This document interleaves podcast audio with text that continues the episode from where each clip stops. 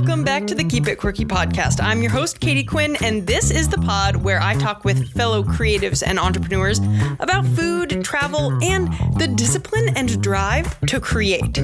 Passion begets passion, so come on with me and let's do this. Hey everyone, happy to have you back here. And I'm going to start with some exciting news. And that is that I am about to launch a new podcast partnering with the Food 52 Podcast Network. It's called Either Side Eaters, and I'm co hosting with the incredible Jen Phanomrat. You all might know her as Jen Eats Life. She's incredible. She's been a good friend of mine for years. We have such a blast together. We've started recording for Either Side Eaters. It's going to launch on the Food 52 Podcast Network mid March.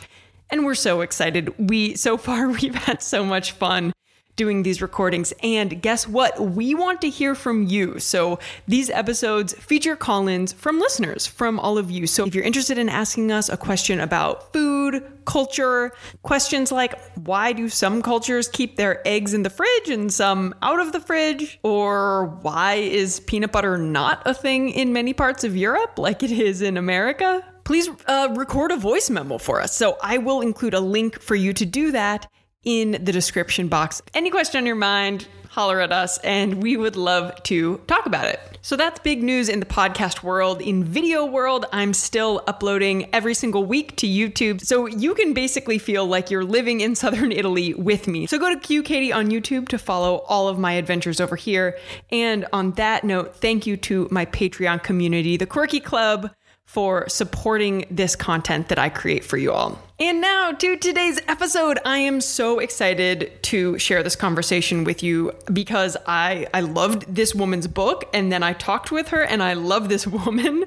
Uh, her name is Anna Maggio. She is from the Puglia region of Italy, the same region where I'm living right now. She wrote a gorgeous love letter, essentially, to this region and to the food, the nourishing food of this area. It's called Under the Olive Tree. In a way, this is a testament to my belief in who we are and what we do with our life and what we eat. What we eat, what we ingest is the most intimate thing that we can do to our body. And in this interview, we talk about some of her history, her life of living in Puglia, then moving to Milan with her family when she was an early teenager, and then eventually in early adulthood moving to London. And yeah, and we had a great time talking. So without further delay, here is my conversation with Anna Maggio.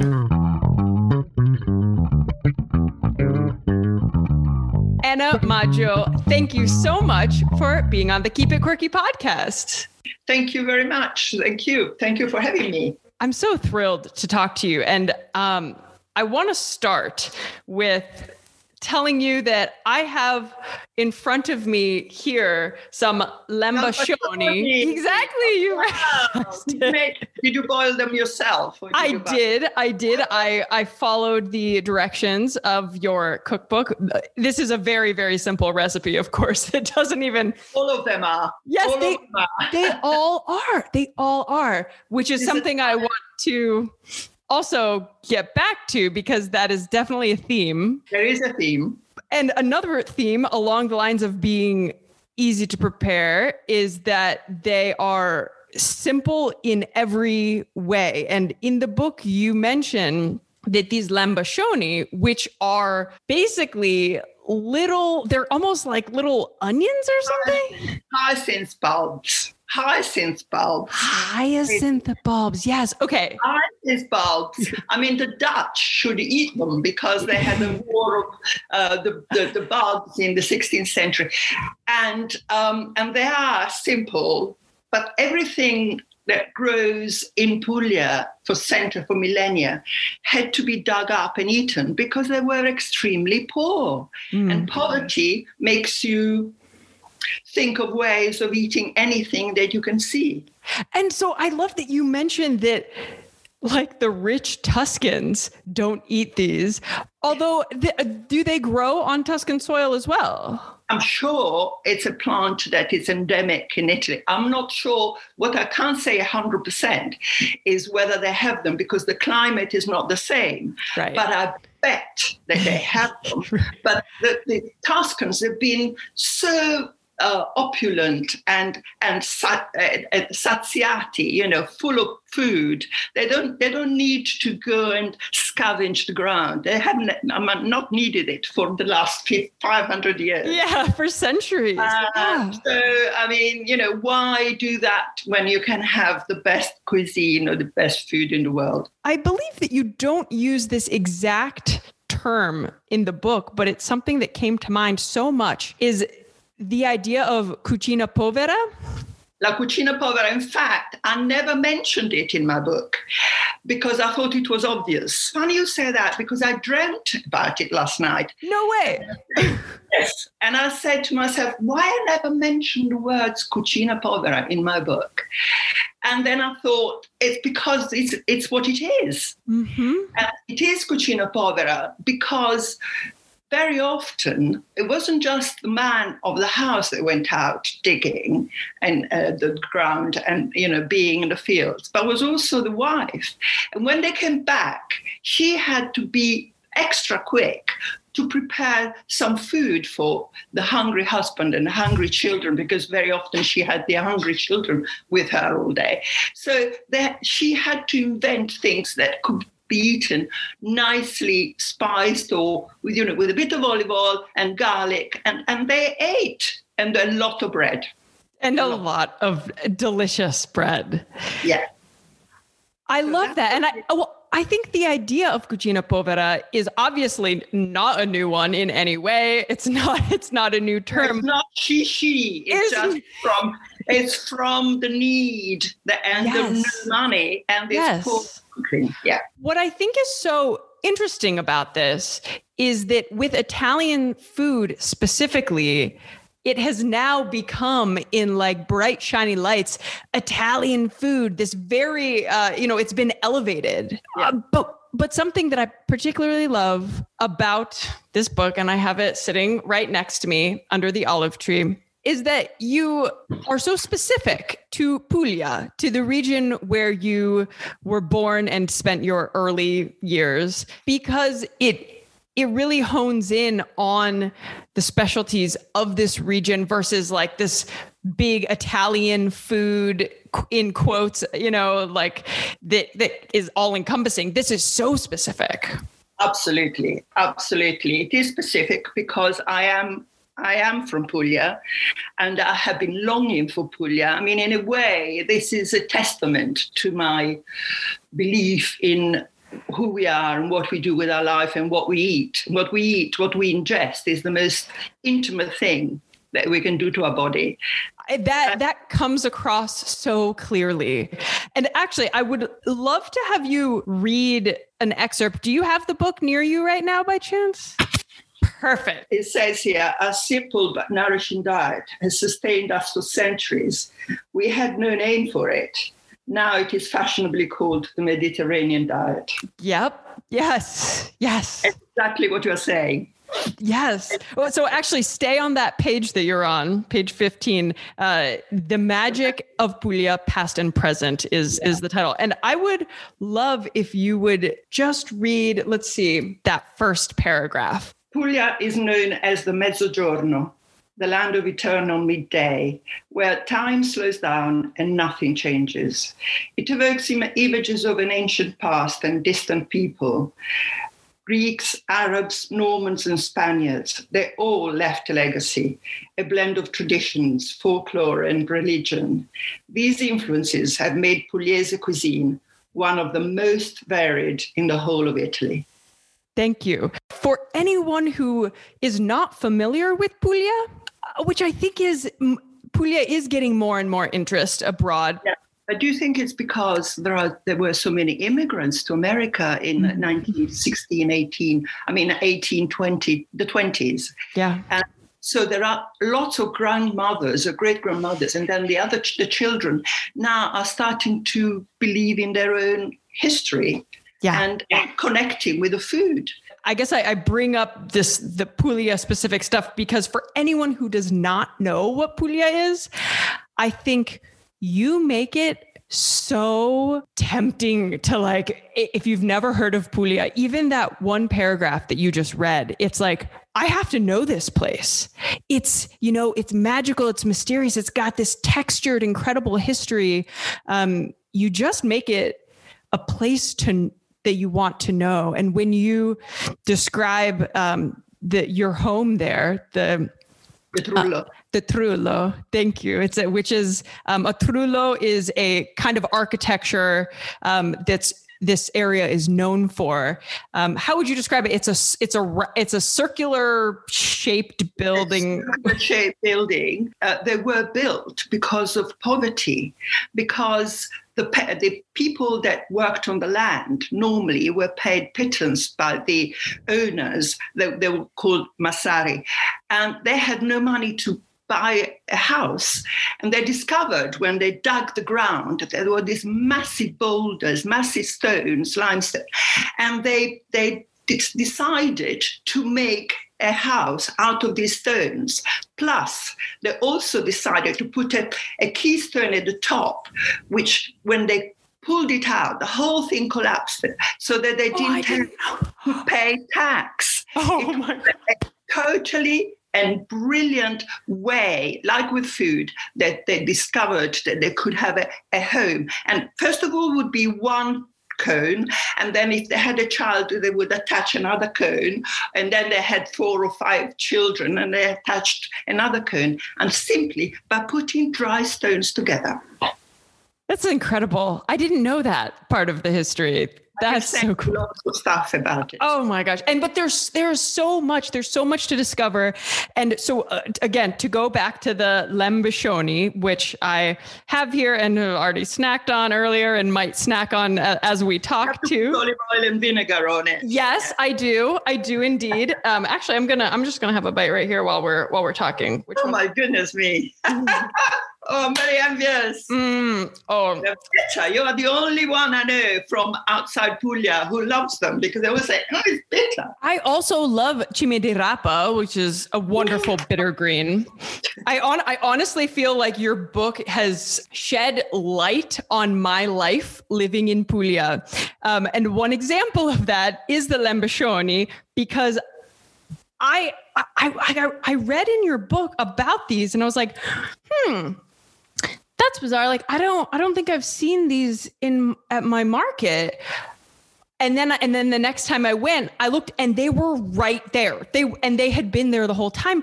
But I thought that they were just these like dirty, weird little onions. Like I didn't know what they were. So I never even consciously noticed them. And so I was like, oh my God, I know what those are.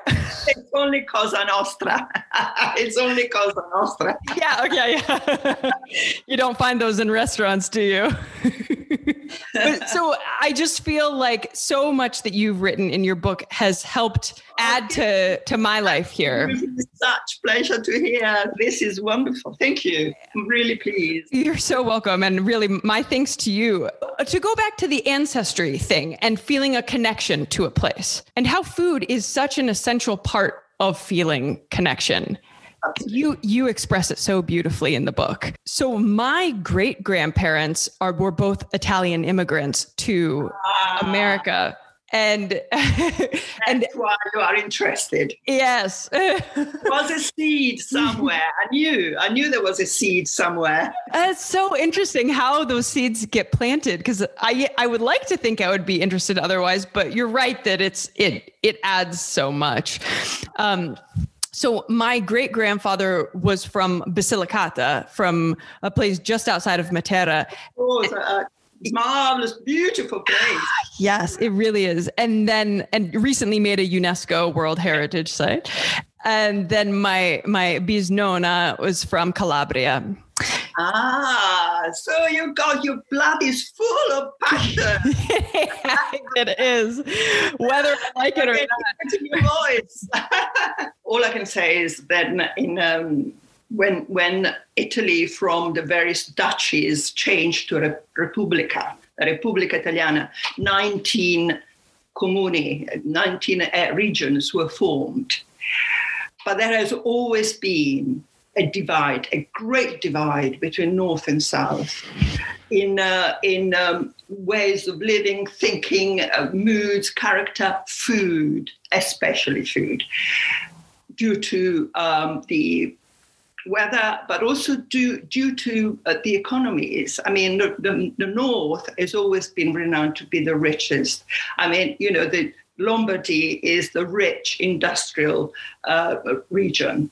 And the same with Torino, they've got the, the car companies, etc. If if we go down, we find that after Rome, that those regions in the south, they were left to their own destiny, basically by, by the government, by everything, because they never really were good for industries. Mm. And also because there was this history of men digging the ground and, and creating the, the business and the money out of the earth, out of nature.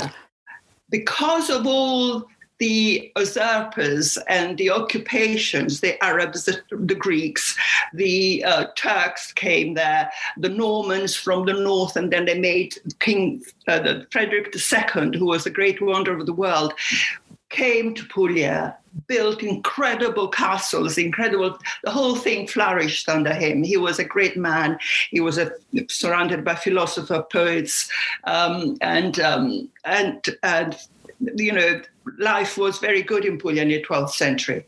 Ah. And so all these things left a trace, left a trace of culture, left a trace of food. I was reading just this morning that because of his banquets, King Frederick II, um, the, the, the, the banquets were enormous. So the Pugliese, although they were poor, that they remembered that there are things that you can cook that are incredibly lovely and tasty. And obviously taken on because the Cucina Pugliese is one of the best of the southern part of Italy. It really is. Nobody talks about Cucina Calabrese or mm.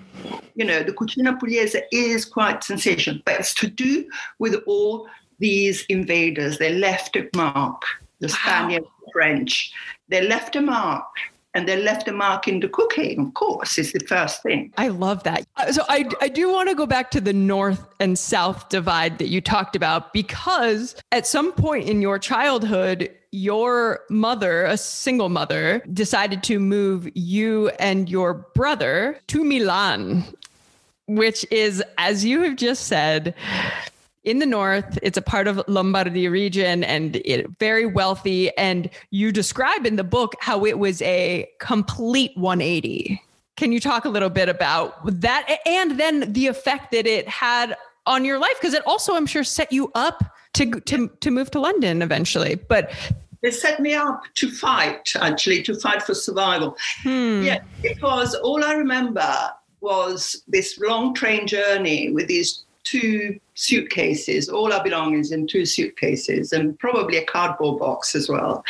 As I said, it was like Rocco Sui Fratelli, which is a fantastic film about that area, about that that phenomena of moving north in search of, of fame and fortune. But my mother followed her seven brothers and sisters who had already migrated before her. So that's what used to happen. The same as your great grandfather going to America. I don't know, but they, they, they went first and then they asked the rest of the family to move. Yeah. So that's what happened. So we were, I was excited probably because as a child you're excited at new things. But then reality was that my mother found a place to live, but she had to work day and night to keep us. I went to school and I went to school in this big gray foggy, there was a lot of fog in Milan at the time. So all I remember is the, the foggy mornings, me on my own, age 10, 11, having left a tiny village, having to take a, a tram and go to school where I was told that I had to repeat a year because the, um, uh, the, the, the, marks in Puglia were not as good as the ones at the top uh, of Italy. And therefore, you know, I had to repeat and be treated really like an immigrant and really like someone who gave away I came from the South because I had an, a Southern Italian accent. Mm. So really very lonely making. I never, I don't remember any friends of that time. I don't remember any friends. And um, because people just stayed in their own houses and uh, they didn't want to involve themselves with immigrants. When I uh, reached the age of sort of 13, 14, well, then I started working. I started work at the age of 14. Wow. Went to school in the evening. I went, I went, finished working at six o'clock, went to evening classes to learn to type, shorthand, and then later English and all, all the other things that would make me able to face the world and not be treated like an immigrant. Uh, even then, later on, you know, I, I, worked, and then by the time I was uh, 16, 17, I worked for a lawyer uh, and uh, worked as his secretary. So life was starting to get better, and I, I read incessantly. And then by the time I got to 20, I decided I, I needed to go outside Italy and explore the world. And the nearest world, which was different to mine, was England. Um, and because France, I had been there visiting my uncle, but England was really exploration, like going to the Everest. Yeah. And, and so, and so I, I just um, came here as an au pair um, for six months to to perfect my English, which I had studied in the evenings until 10 o'clock. In the, I remember the evenings in the winter, they were awful to go from work to evening classes. And, I, you know, it was very hard work.